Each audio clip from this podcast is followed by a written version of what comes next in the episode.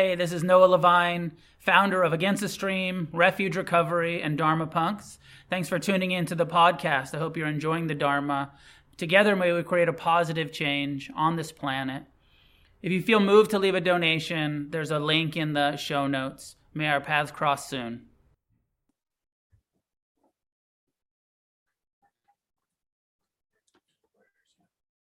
Welcome, everybody. Can everybody at home hear me okay?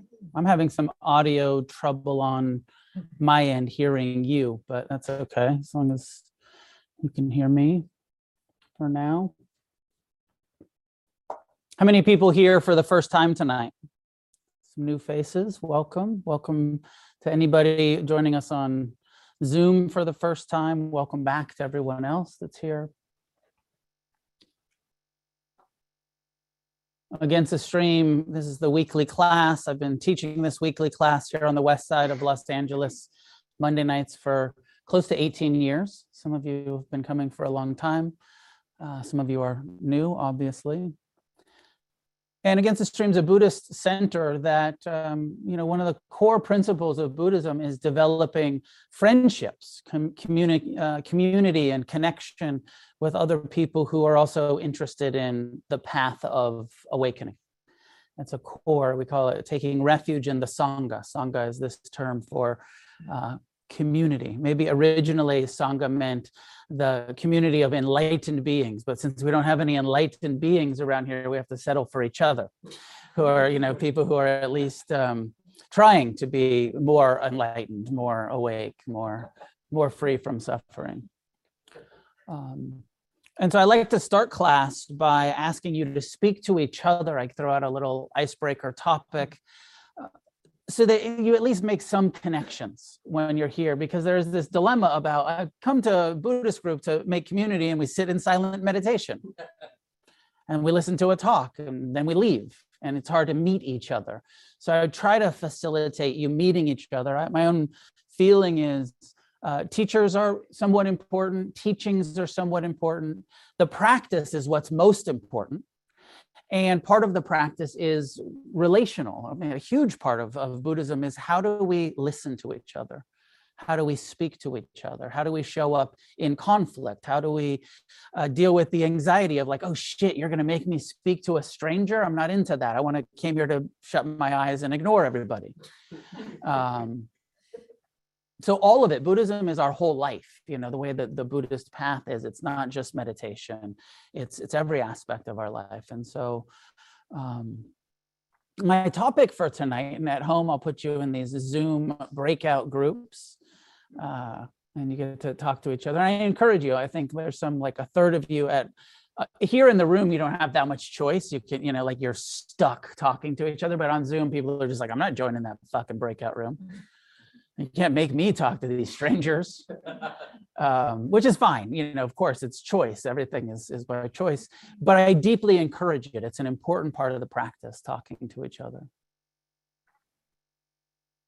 I don't know exactly what my dharma talk is going to be tonight but it's going to be something about freedom. It's always something about freedom freedom from suffering. There's this uh, famous kind of quote uh, where the buddha says i only teach freedom from suffering. That's it. Because people were asking the Buddha all kinds of cosmological questions and intellectual and theorist theories and philosophies. And he would say, I just, you know, I don't speak about that stuff. I only teach what creates suffering for us human beings and how we can end suffering. Just the truth of, you know, there's this level of suffering that we all experience, some more than others, sometimes more than other times, but suffering is the first noble truth.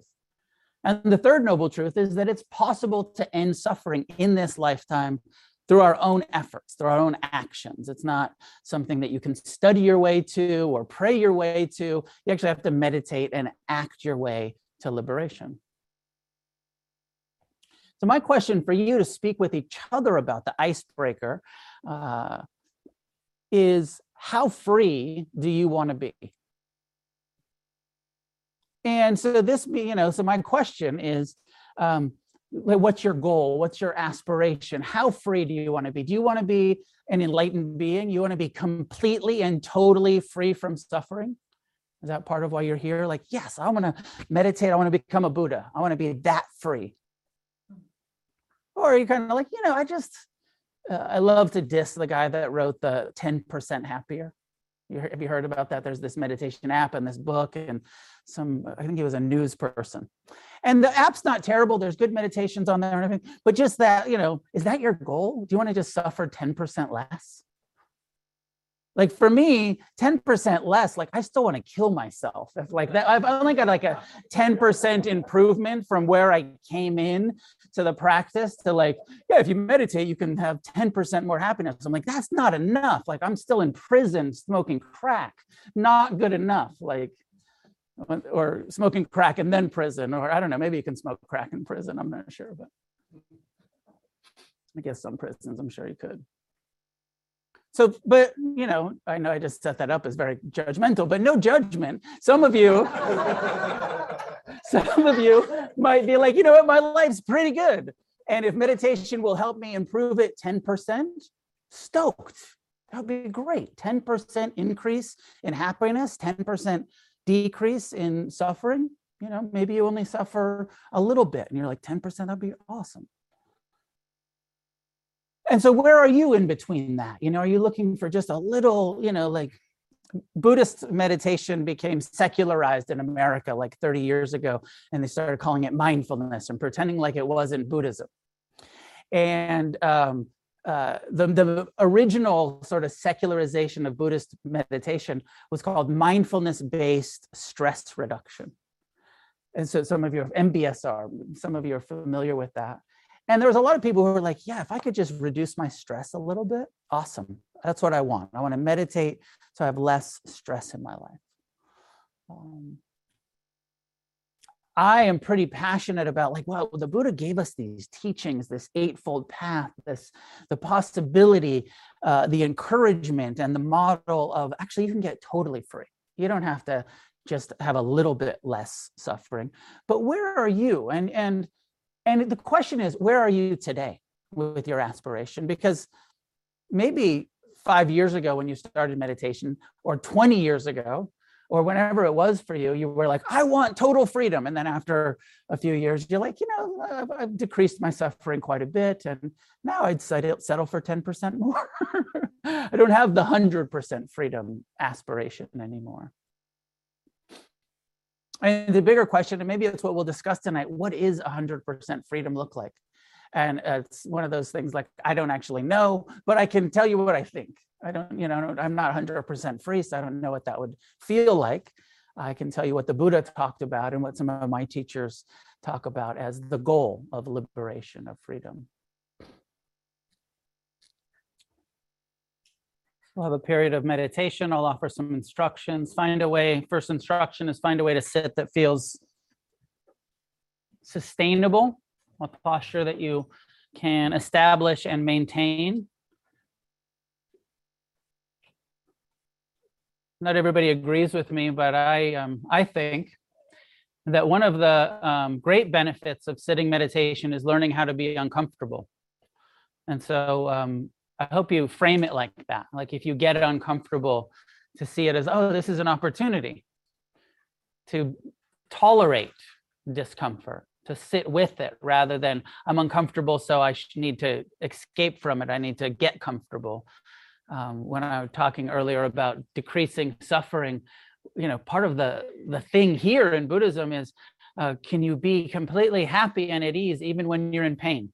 Because pain is inevitable and is uh, inescapable ultimately in life. So meditation is one of those uncomfortable things we do. We're like, let's sit in a weird posture and sit still and get uncomfortable and learn to be at ease and at peace and ultimately compassionate towards our own pain because this will lend itself to ending suffering in so many areas of our life if we get good at being uncomfortable and it's hard. I know my early meditation practice is like, I don't, you know, it's hard to meditate because my knees hurt and my back hurts and I don't know how to tolerate discomfort. I want to escape it. Um, but it's a central part of sitting meditation from my perspective. Learn to be uncomfortable. So when you get uncomfortable, know, oh, okay, cool, I'm doing it right. And if you're too comfortable, failure, total. if you just enjoy it the whole time, you're doing something wrong. Mostly joking, but only mostly. So find a way to sit upright, relax, allow your eyes to be closed.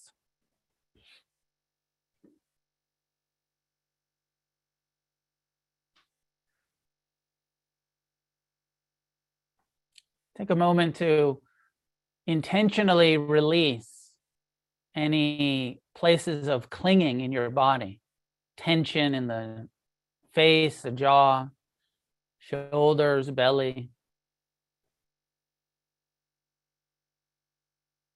Sitting in a way that is upright, but also relaxed. As little tension as possible held physically.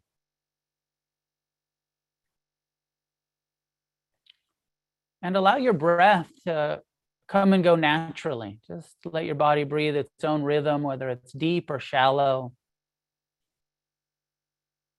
Relaxing enough so that the body's breathing all by itself. No need to control the body, the breath in any way. Just let the body breathe.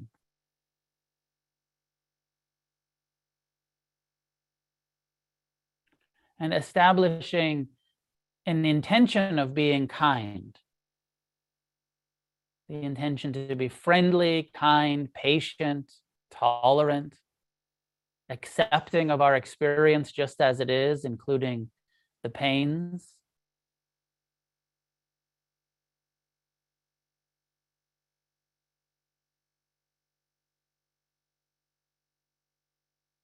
And from this kind intention, gathering the attention in the body, the first foundation of mindfulness, bringing awareness out of the thinking mind and into the feeling body, the sensations of sitting, disengaging from the thoughts about the past and the future. We bring our awareness into the present by feeling what's happening right now. Feel the contact with the chair, the cushion.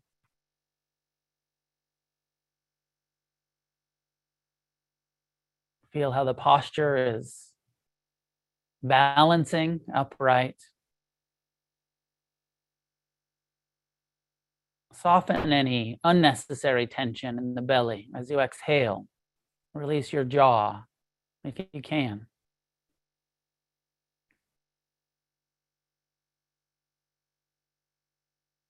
And then traditionally, we spend a few minutes with mindfulness of the breath, disengaging from the mind, focusing our attention on the sensation the breath creates.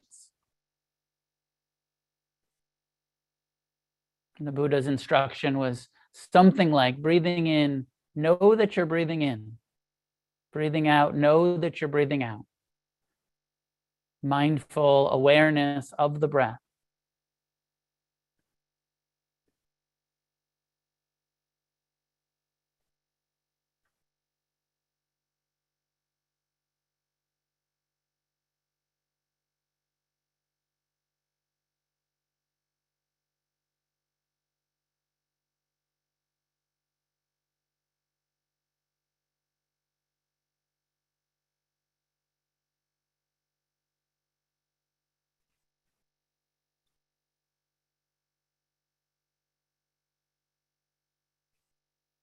This is not about stopping the mind from thinking.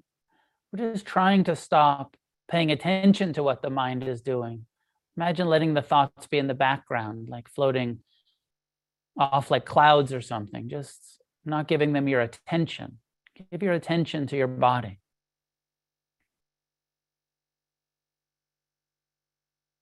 Give your full attention to the sensations of the breath. And when you get drawn into thinking, acknowledge it, maybe name it, thinking again, and then return to the breath. Disengage from the thought world, come back to the physical reality, this moment, here.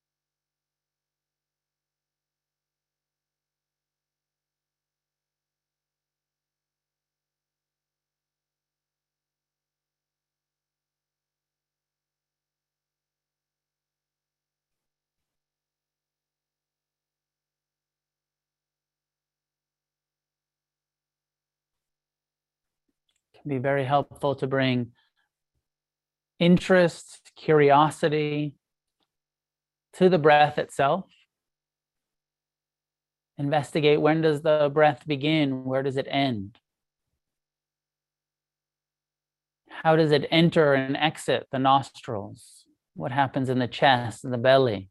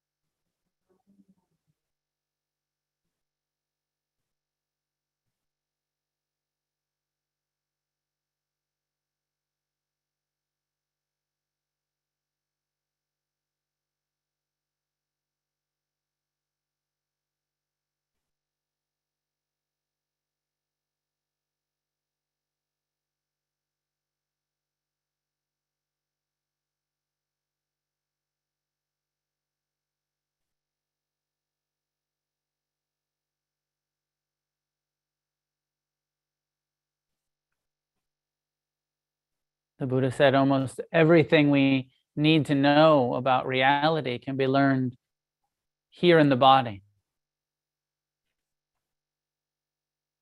The truth of impermanence revealed with each breath, each sensation.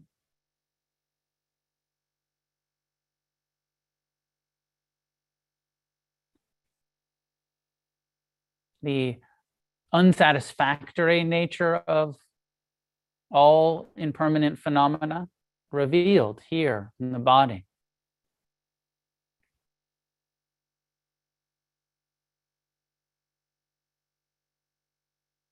And the more we pay attention, the more we wake up to the impersonal nature, how the body breathes all by itself, the heart beats, the mind thinks. all quite impersonal. We're so often suffering taking personal things that are just nature, just the impermanent nature of the heart and mind and body.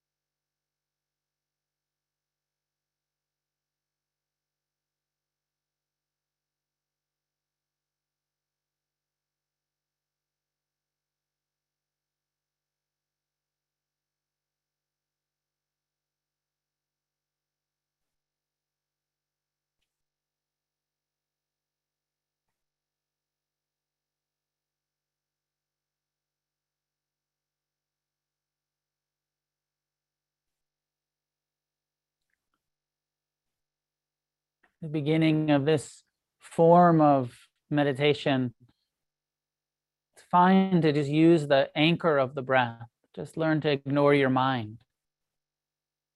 Break your addiction to thinking. Stop obeying the mind. See that you can choose to redirect your attention to the body over and over.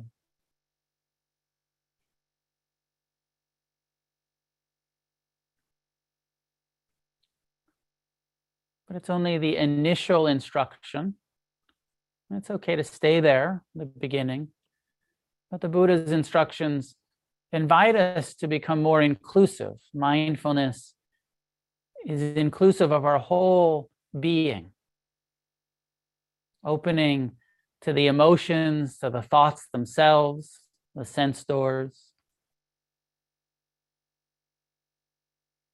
what's happening right now, including the thoughts about the future. Just being aware these are thoughts. The mind is thinking, planning, worrying, remembering, reminiscing, resenting, whatever the mind is doing. Perhaps it's tranquil, experiencing joy or love.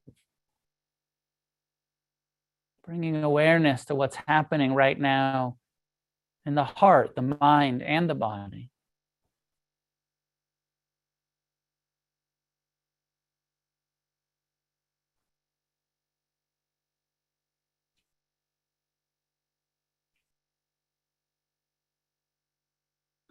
Again, if you just drift off in thought, come back to the breath.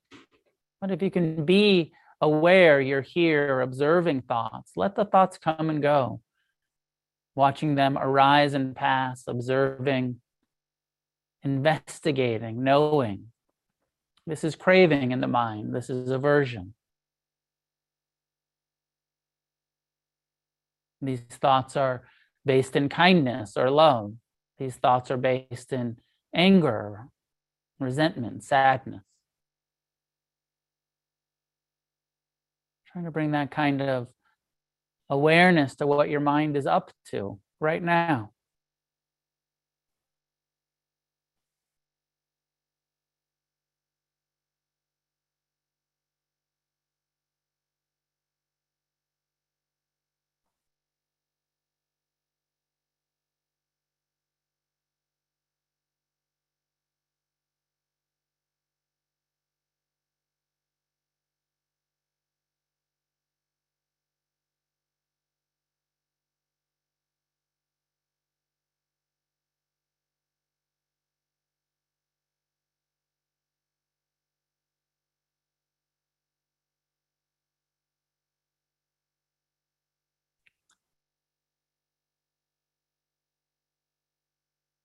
The first task is to become present here in the body with the emotions and thoughts. What's happening right now? Sounds, images, smells, tastes, sensations, emotions.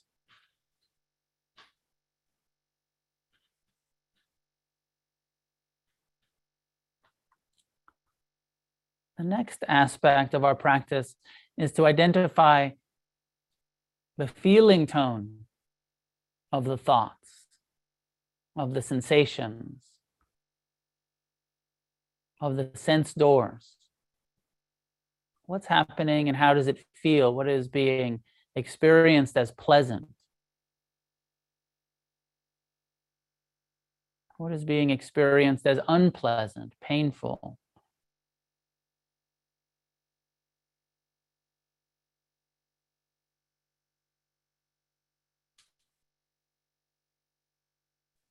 And how much of the experience in the body or the mind is actually neutral, neither pleasant nor unpleasant.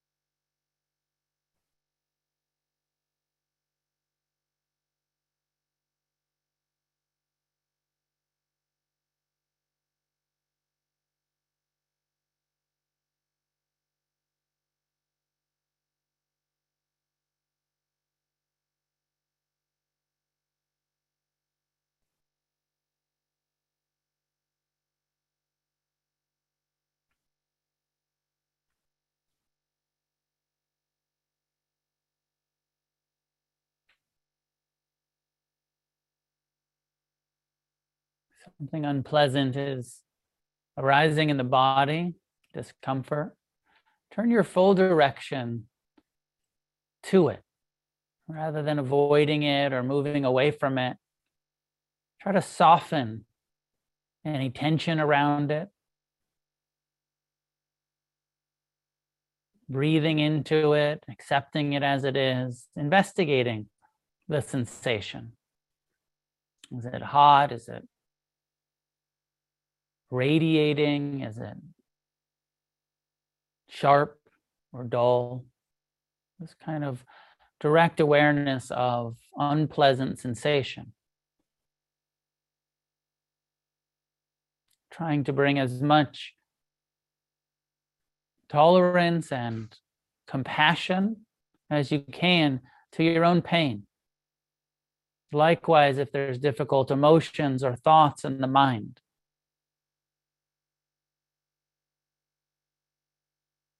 Trying to bring compassion to our own painful thoughts.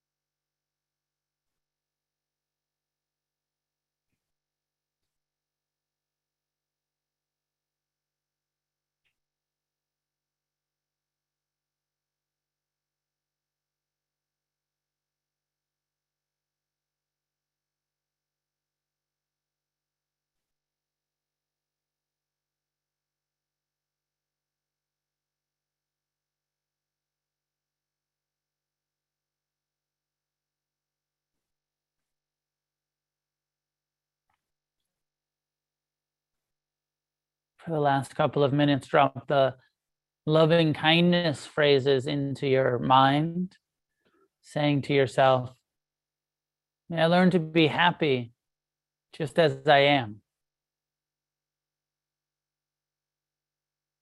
May I learn to be at ease with life just as it is, the reality that I experience. May I learn to be at peace with it, to experience ease, well being.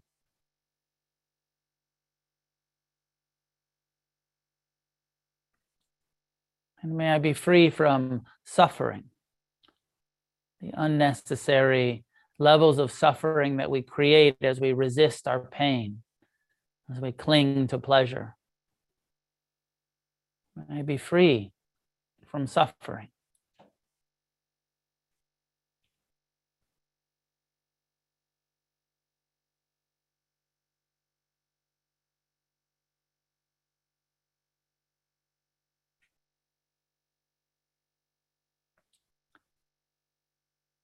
May I be happy. May I be at ease. May I be free to yourself.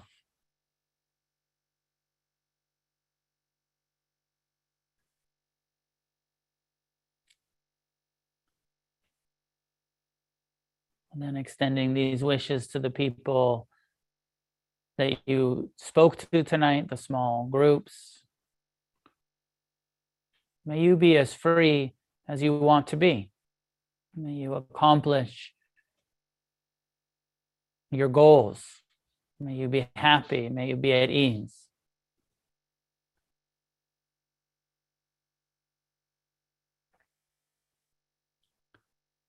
Extending this kindness, goodwill to everyone in the Sangha, both in the room and at home on Zoom, all over the country.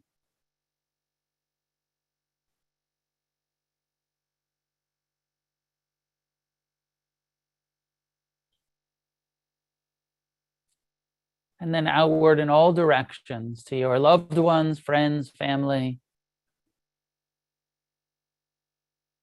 extending loving kindness. May you be happy to your children and your parents and your partners. May you be at ease in the midst of the reality that you experience, even when it's painful. May you meet it with ease.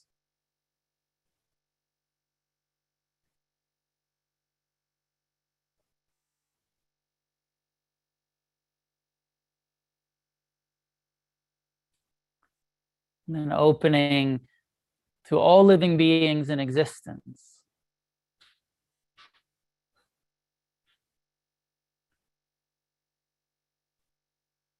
Just as each one of us wishes for happiness, well being, and freedom, universal, all living beings wish to be happy, wish to be at ease,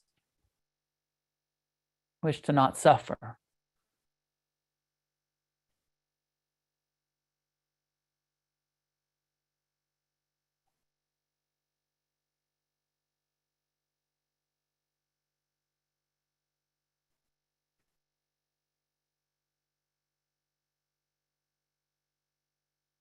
Each one of us do what needs to be done to free ourselves through our own efforts in this lifetime. May all beings find the willingness to develop the wisdom, the compassion, to experience the happiness and ease and freedom that are possible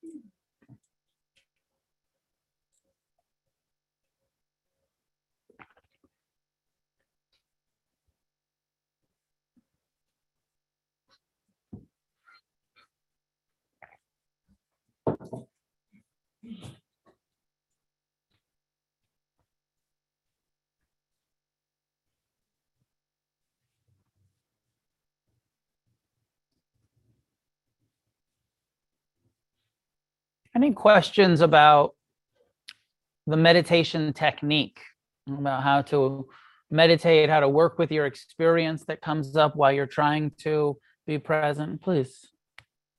Um,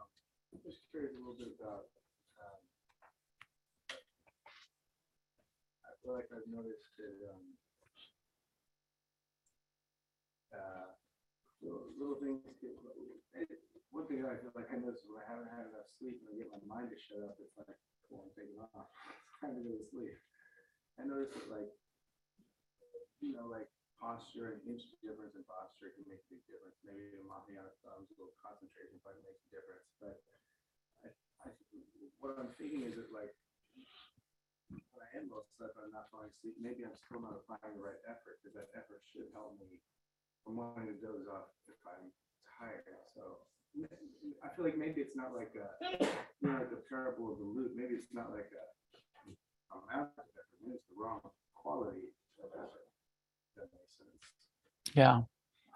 Um, Little recap, no? I don't know. I don't- I don't know if everybody could hear at home, if you could hear the question around um, effort in meditation. And specifically, it sounds like Ramage is talking about drowsiness and working with, you know, kind of uh, finding the kind of effort where we're not dozing off. Um, I've got mixed feelings personally about, uh, as you are aware, um, the Buddha said, you know, there's five things that make meditation and awakening difficult. And he normalized it. And he says, you know, if you meditate, you're going to experience drowsiness. It's just, it's one of the hindrances. It's normal. You close your eyes. Sometimes you're going to fall asleep. It's it's a normal part of. Uh, he said, you know, also the the flip side of that, anxiousness or restlessness, also sometimes. And so I want to be careful for framing uh, in any way that if you're really drowsy, especially at eight o'clock at night after you know a busy day, of thinking like, well, I'm not putting the right kind of effort in, or I'd be more awake. Um, sometimes it's you're just tired, you know. And when it comes to that, what we call sloth and torpor, drowsiness and meditation, it can be quite interesting to try to identify: is this physical? Am I just exhausted? It's been a long day, and you did ten thousand pull-ups, and you know, whatever. You know, I ate some food before class, and I'm just like my body is. I'm, you know, it's physical which is a little bit different. I think that the Buddha is mostly referring to like a psychological sloth and torpor. You ever had that experience where you're actually feeling quite awake and you're being mindful, but then your mind just sort of like starts shutting off? I've seen it in my own practice where sometimes I'm kind of turning towards my pain or I'm turning towards some uh, difficult emotion. And there's just this like, oh, this is, ex-. you ever been in a fight with somebody? And you're just like i'm fucking exhausted. Sometimes in meditation i feel like that just sitting with my own emotions when they're when they're up when they're difficult. And it's this psychological um, shutdown drowsiness where the mind starts to shut off. I've thought of the the hindrances which are craving for pleasure aversion to pain drowsiness restlessness and doubt. As a little bit like the um, kind of journey in the wizard of oz where Dorothy and Toto and, and her gang are trying to get to liberation, trying to get home.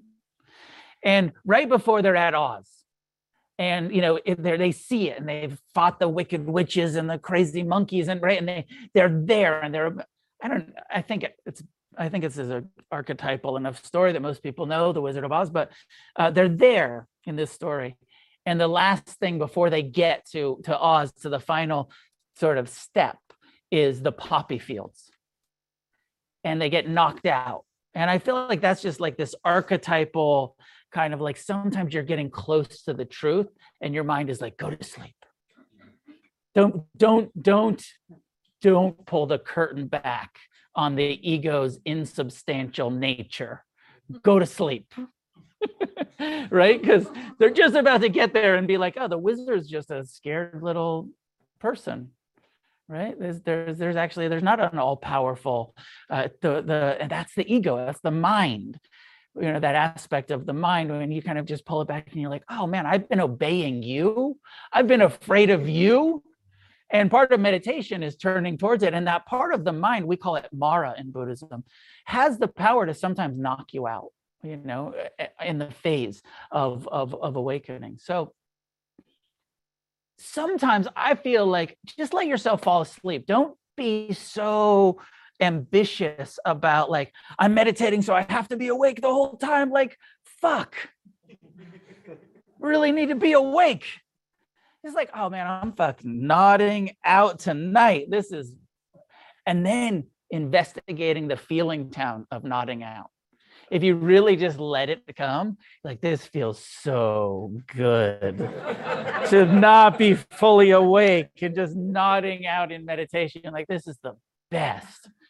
One of my teachers, Ajahn Amaro, who I was just recently with, he says, you know, falling asleep during meditation, it's like the poor man's nirvana.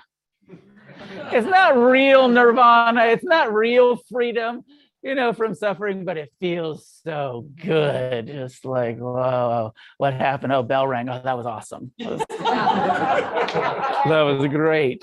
Best meditation. I didn't suffer at all because it was a killer nap. that having been said, so I I tend to lean towards, especially if you get serious and you're meditating every day and you're doing retreats, just accept like drowsiness is going to be a part of it sometimes. Hopefully not all of the time and you'll see phases where uh, sometimes you're quite awake and you're anxious and you you know you miss the drowsiness. You're like fuck i used to have good naps. Now i'm just here going like oh this is i'm anxious. This is my my mind is loud and i'm wide awake to it. There is a couple places. There's this question about um, uh, meditating with your eyes open or closed. So in fo- some forms of Buddhism, um, in Zen, Japanese Zen, and I think some of the Korean Zen, they meditate with their eyes open. In some forms of Tibetan Buddhism, Dzogchen, gazing, they they meditate with their eyes open, which is quite interesting to say. Like, uh, we want to be mindful of all of the sense doors. So being mindful with your eyes open, meditating with your eyes open, makes sense. But there's a question like, are we supposed to close our eyes or supposed to keep them open? Zen says like half open. Um, Vipassana, Theravada, and you know, early Buddhism says close your eyes and meditate. And you know, you close your eyes, you're more likely to get drowsy it's one of the only places where it's clear that the Buddha intended for us to meditate with our eyes closed because he's asked this question What do I do about the effort when I'm falling asleep? He says, If you're falling asleep during meditation, open your eyes. Open your eyes, straighten your posture, take some deep breaths. If you're really falling asleep and you want to find that balanced effort of how to work with it, I don't want to do it right now, but step, stand up, right there. Instead of maintaining the like i'm sitting here sleeping and i want to uh, bring some awareness sometimes the right effort is just to stand up for a minute take a deep breath stand up do some standing meditation. Mindfulness in the traditional form that we're doing uh, four postures sitting meditation standing meditation walking meditation and then there's a reclining a laying down meditation so if the sitting posture, you're just kind of nodding out and you want to bring the antidote, stand. Take a deep breath, bring some more oxygen in, and then you'll be awake. You won't fall over probably when you're standing up, probably. And then come back to sitting and it'll bring that effort rather than trying to do it internally by tuning the effort. Just do that posture change. I don't know if you've done that much Ramage, but experiment with that effort of just standing up for a little bit and then coming back to the seat. It probably will keep you awake for some of it. So it, it's a great question. I'm guilty of both sides. Sometimes push through, stand up, stay awake. Sometimes just let yourself doze off. It's okay. Don't be too mm, ambitious about it. If you're going to meditate every day, sometimes you're going to fall asleep, sometimes you're not. Find the time of day that's best for you. I find when I meditate early in the morning, I don't fall asleep. I've gotten a good night's sleep. I wake up, drink some coffee, meditate, I'm awake. After a, you know, 12 hour day of busyness and exercising and working and everything in the evening, sit down, might be pretty drowsy because you know I'm ready for a nap. so time of day will matter too on when you're meditating.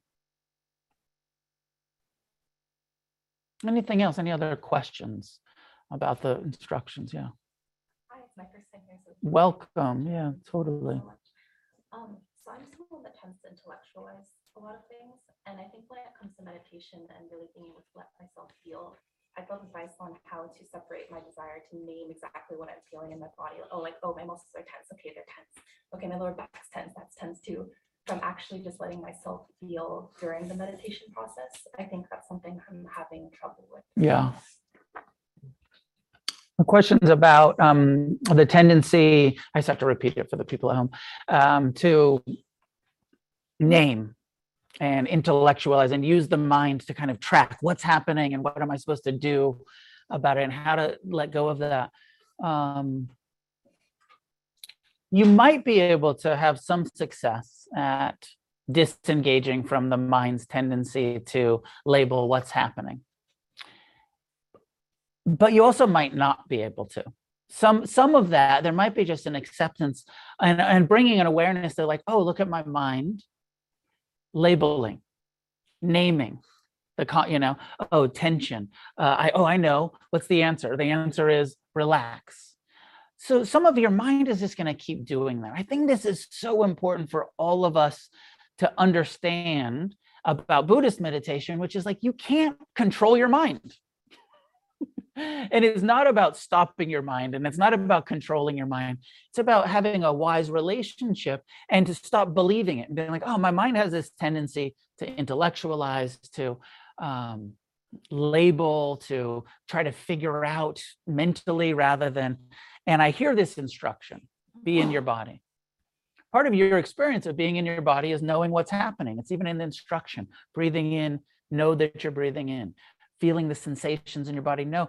so how do you know? You know because your mind says that's shoulder pain that's back pain that's the breath coming in that's the breath going out.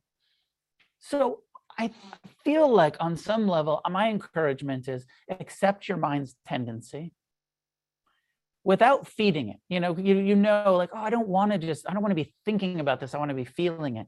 The thoughts are inevitable. There's that inner narrator that's just like okay i'm breathing in. Okay my shoulder hurts.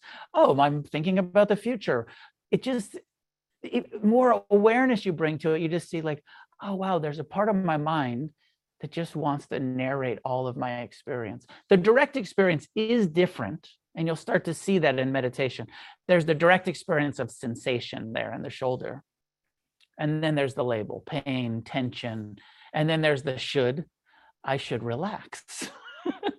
There you know there's the i should i should meet this with compassion. Okay that's good advice.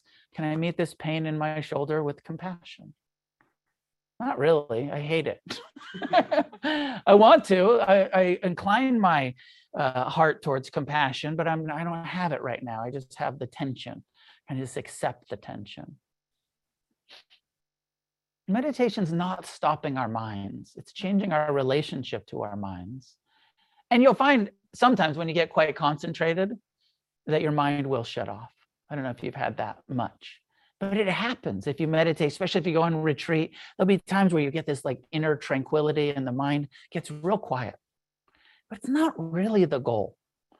Uh, and i like the way that you're asking the question because the goal is can i just be in my body?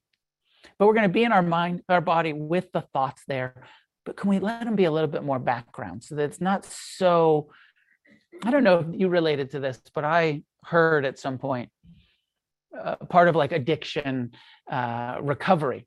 Uh, one of my teachers said because i'm recovering from drug addiction long long-term recovery and he said you know i don't think that it's drugs that we get addicted to i think it's really our mind mm-hmm. and that meditation is an intervention with our addiction to our mind and I was like, oh, that makes, you know, because you sit here and you say, on some level, tell your mind to shut up. Shut up, I'm going to meditate. And your mind just keeps thinking. And we're so identified with and drawn back into it. And we can disengage, come back to the breath, disengage, come back to the body, but the mind keeps going.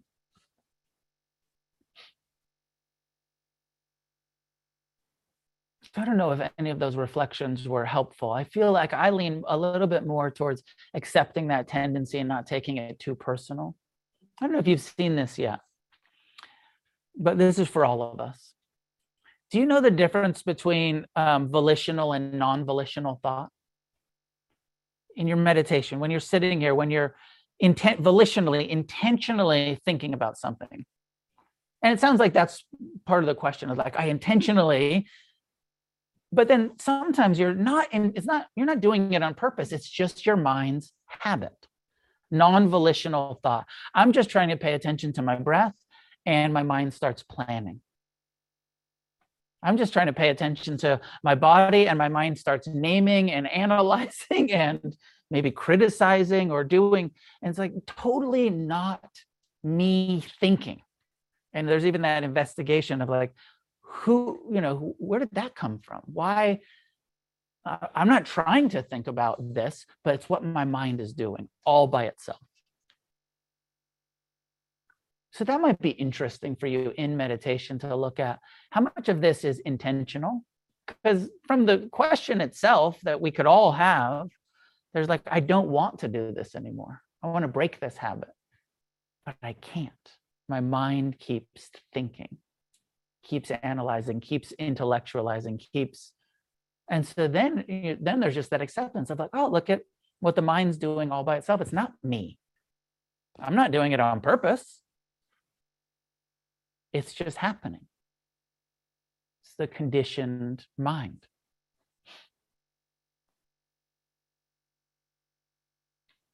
I don't know if any of that was helpful. I, hope, I hope it was.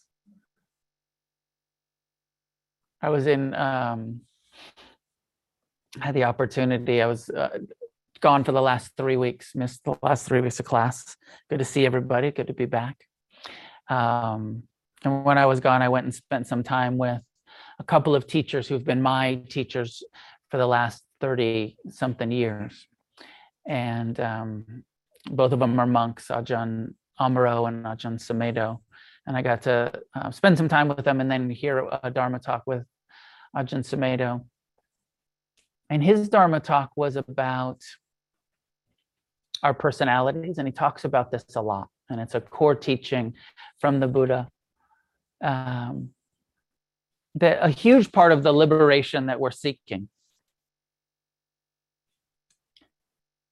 is freedom from identification with the I, me, mine, the self centeredness of the human condition that we all have. Everyone has it. Everyone is self centered and identified with our selves, our personality. It's called Sakkaya ditthi, uh, the personality view, the identification with my ego, my opinions, my views, my personality tendencies. And it said that one of the first levels of liberation or freedom from suffering is no longer um, being identified or believing that you are your personality or that you are your ego that you are uh, this self that we this conditioned self sounds good right it would be nice to not suffer about our judgments and our uh, views and our opinions and always believing our mind and thinking that we're right. The thing that I love about this talk that I heard and this Buddhist perspective that I completely uh, believe, which is that even that level of liberation, it doesn't get rid of our personality or our mind's tendencies. You can have this insight into like, this is not who I am. It's just my conditioning this personality is not who I am. This mind tendency, this ego is not who I am. But it doesn't stop the personality and the intellectualizing conditioning we have or the you know whatever our personality and our our mind tendencies are it doesn't actually get rid of them so it's kind of the good news and the bad news right The bad news is you're never going to get rid of yourself. you gotta, right? The bad news is we have to live with our neurotic, conditioned mind forever. Even enlightenment doesn't get rid of that personality tendency that we developed in childhood. You're stuck with it.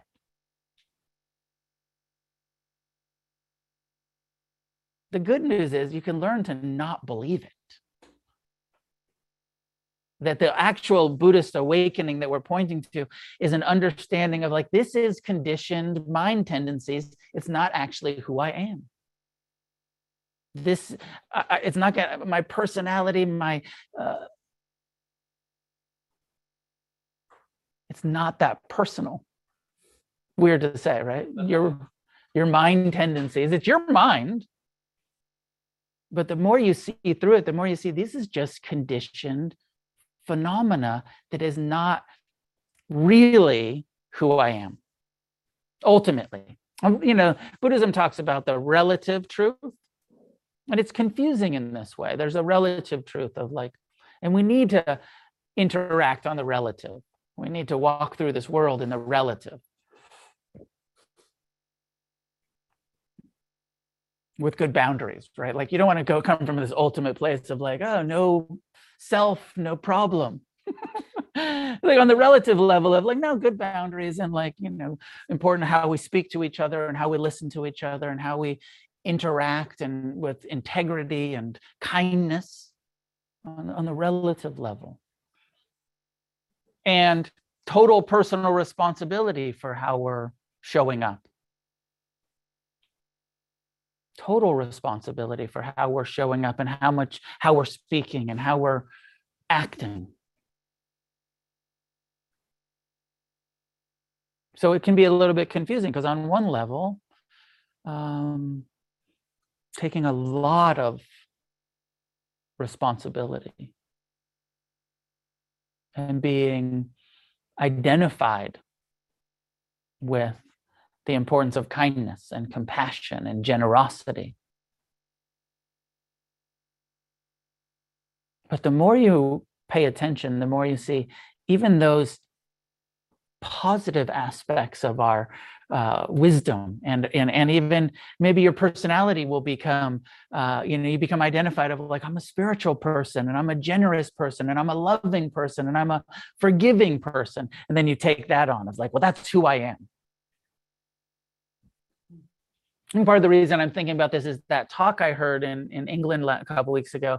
And then also today, I got a call from somebody, a brief conversation. And, um, but what they said was, you know, I'm really just trying to figure out who I am. I'm trying to figure out what my true self is. Who, you know, who am I really? What is my true self? I said, this is, you know, what a tricky question.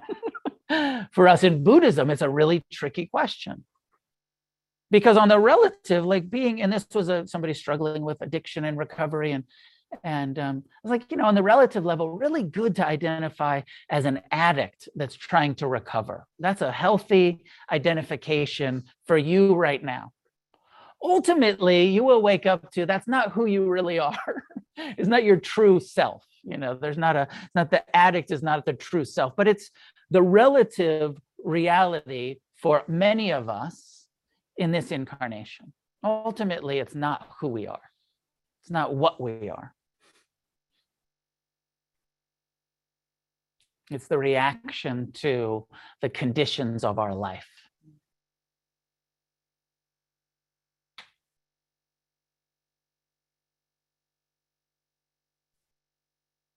Because I feel like maybe this is personal to me. I don't know how many of you relate to it, but I feel like when I started practicing this path, I had some, I think, unconscious hope that if I got spiritual enough, I wouldn't have to be me anymore. And all of the parts of my own self hatred and low self esteem and anger and resentment and blame and shame and all of those difficult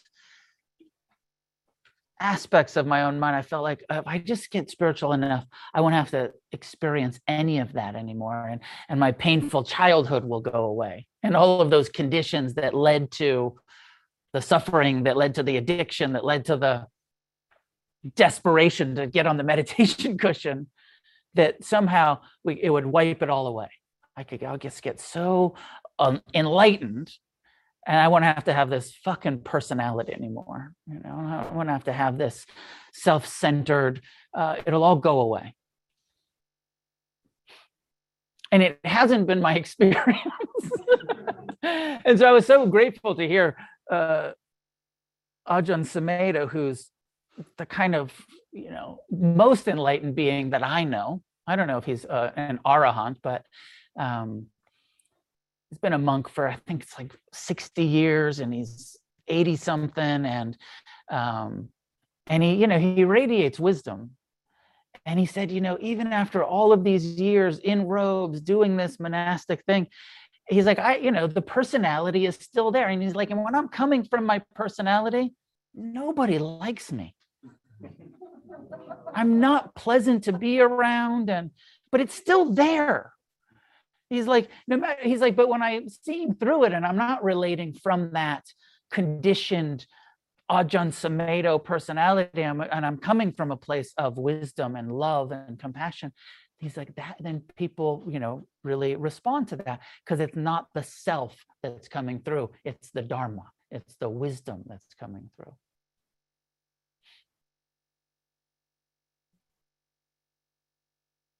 So I found found it so tricky to give this um, person any good advice about finding the true self because it's it feels like this developmental process that has to happen. Um, there's some Western psychologists who've uh, you know, kind of Buddhist, Western Buddhist psychologists who've said, okay, you know, Buddhism is ultimately encouraging us to dismantle the self to see through the personality, this, you know, uh, ultimate view, to see that the, there is no self to be found in here. There's just a conditioned mind. There's just a personality tendency. That's ultimately true. But for us, especially those of us who have experienced trauma and, you know, which is pretty much everybody, uh, the importance of utilizing the Dharma with the practices like loving kindness, develop actually self esteem, the practices of forgiveness, to develop a healthy, you know, Western psychology, you know, is kind of biased towards developing a healthy sense of self, a, you know, a true self. you know who you are, have good boundaries, love yourself. Such good advice on the relative level.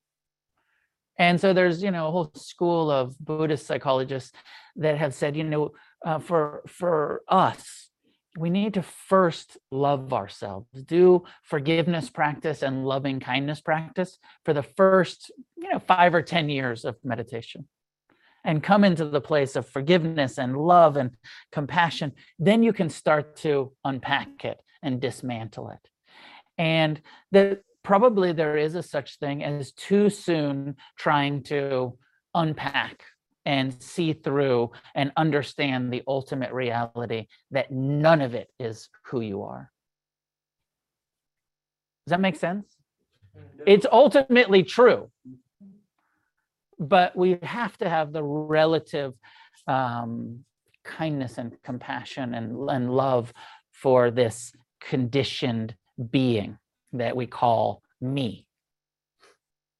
And the more you practice, and some, so I know some, I know you were kind of joking when you said no, but it's it also it's fucking confusing. What are we talking about here? The good thing I think about long-term meditation practice is if you take it seriously. I know this was my experience some of the Dharma talks I heard and books I read early on, I was like, I don't get it. What is this not self? And what is this? Really, we can meet our pain with compassion? That sounds impossible. I didn't get it. But then the more you sit, and this is where at some point it's not the intellectual, it's not the books, it's not the Dharma talks, it's what happens when you sit.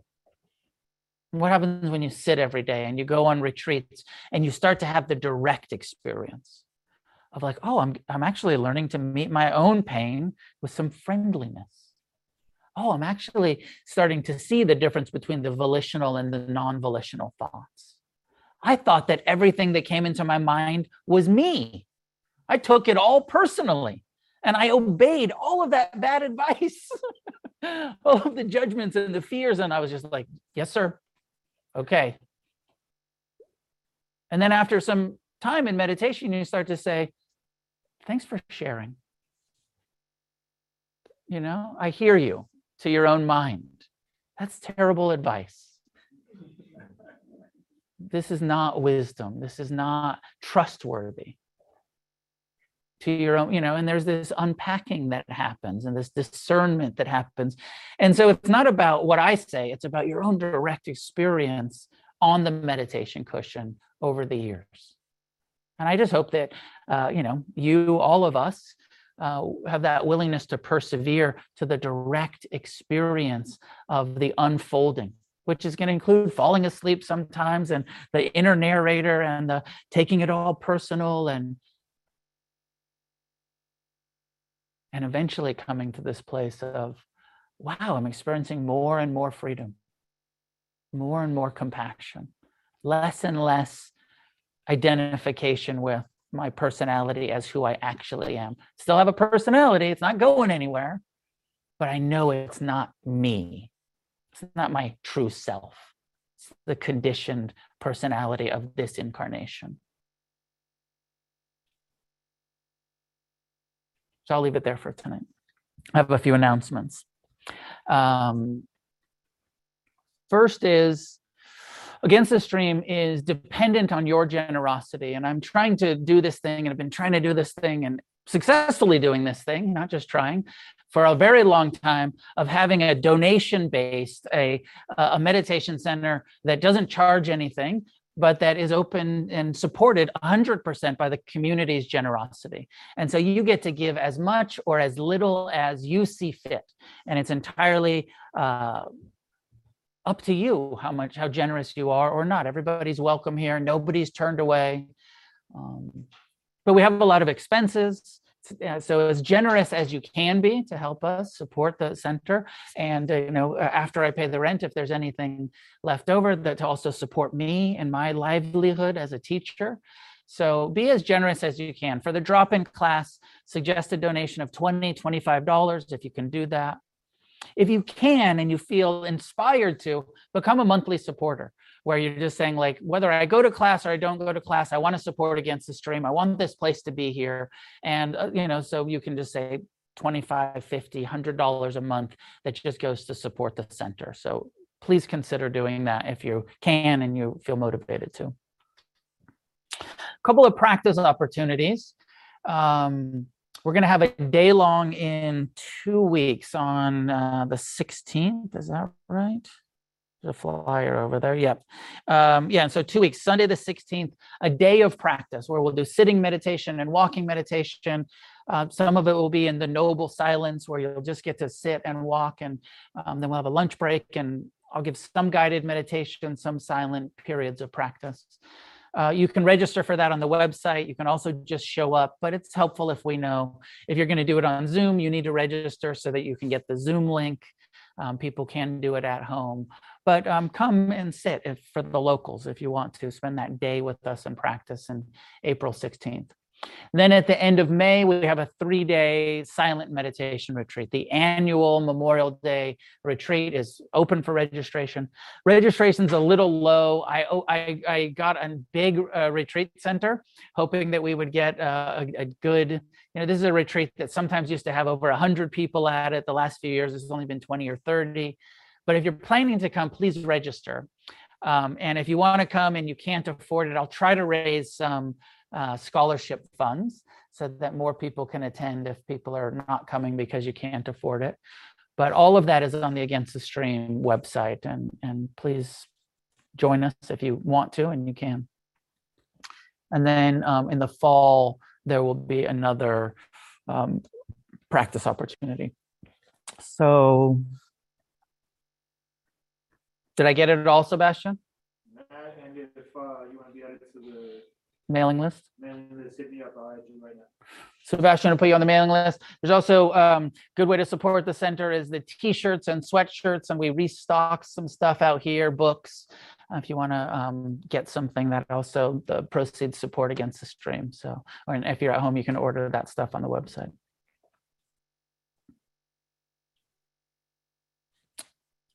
May any goodness that comes from our practice and discussion of the Buddha's Dharma be shared outward in all directions with all living be- beings in existence.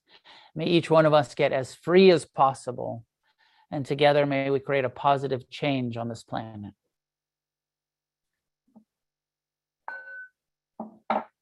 I should be around on Monday nights for the next couple months. Hope to see everybody. Thanks for tuning in to the podcast. This is Noah Levine, founder of Against the Stream and Refuge Recovery. If you feel moved to leave a donation, there's a link in the show notes.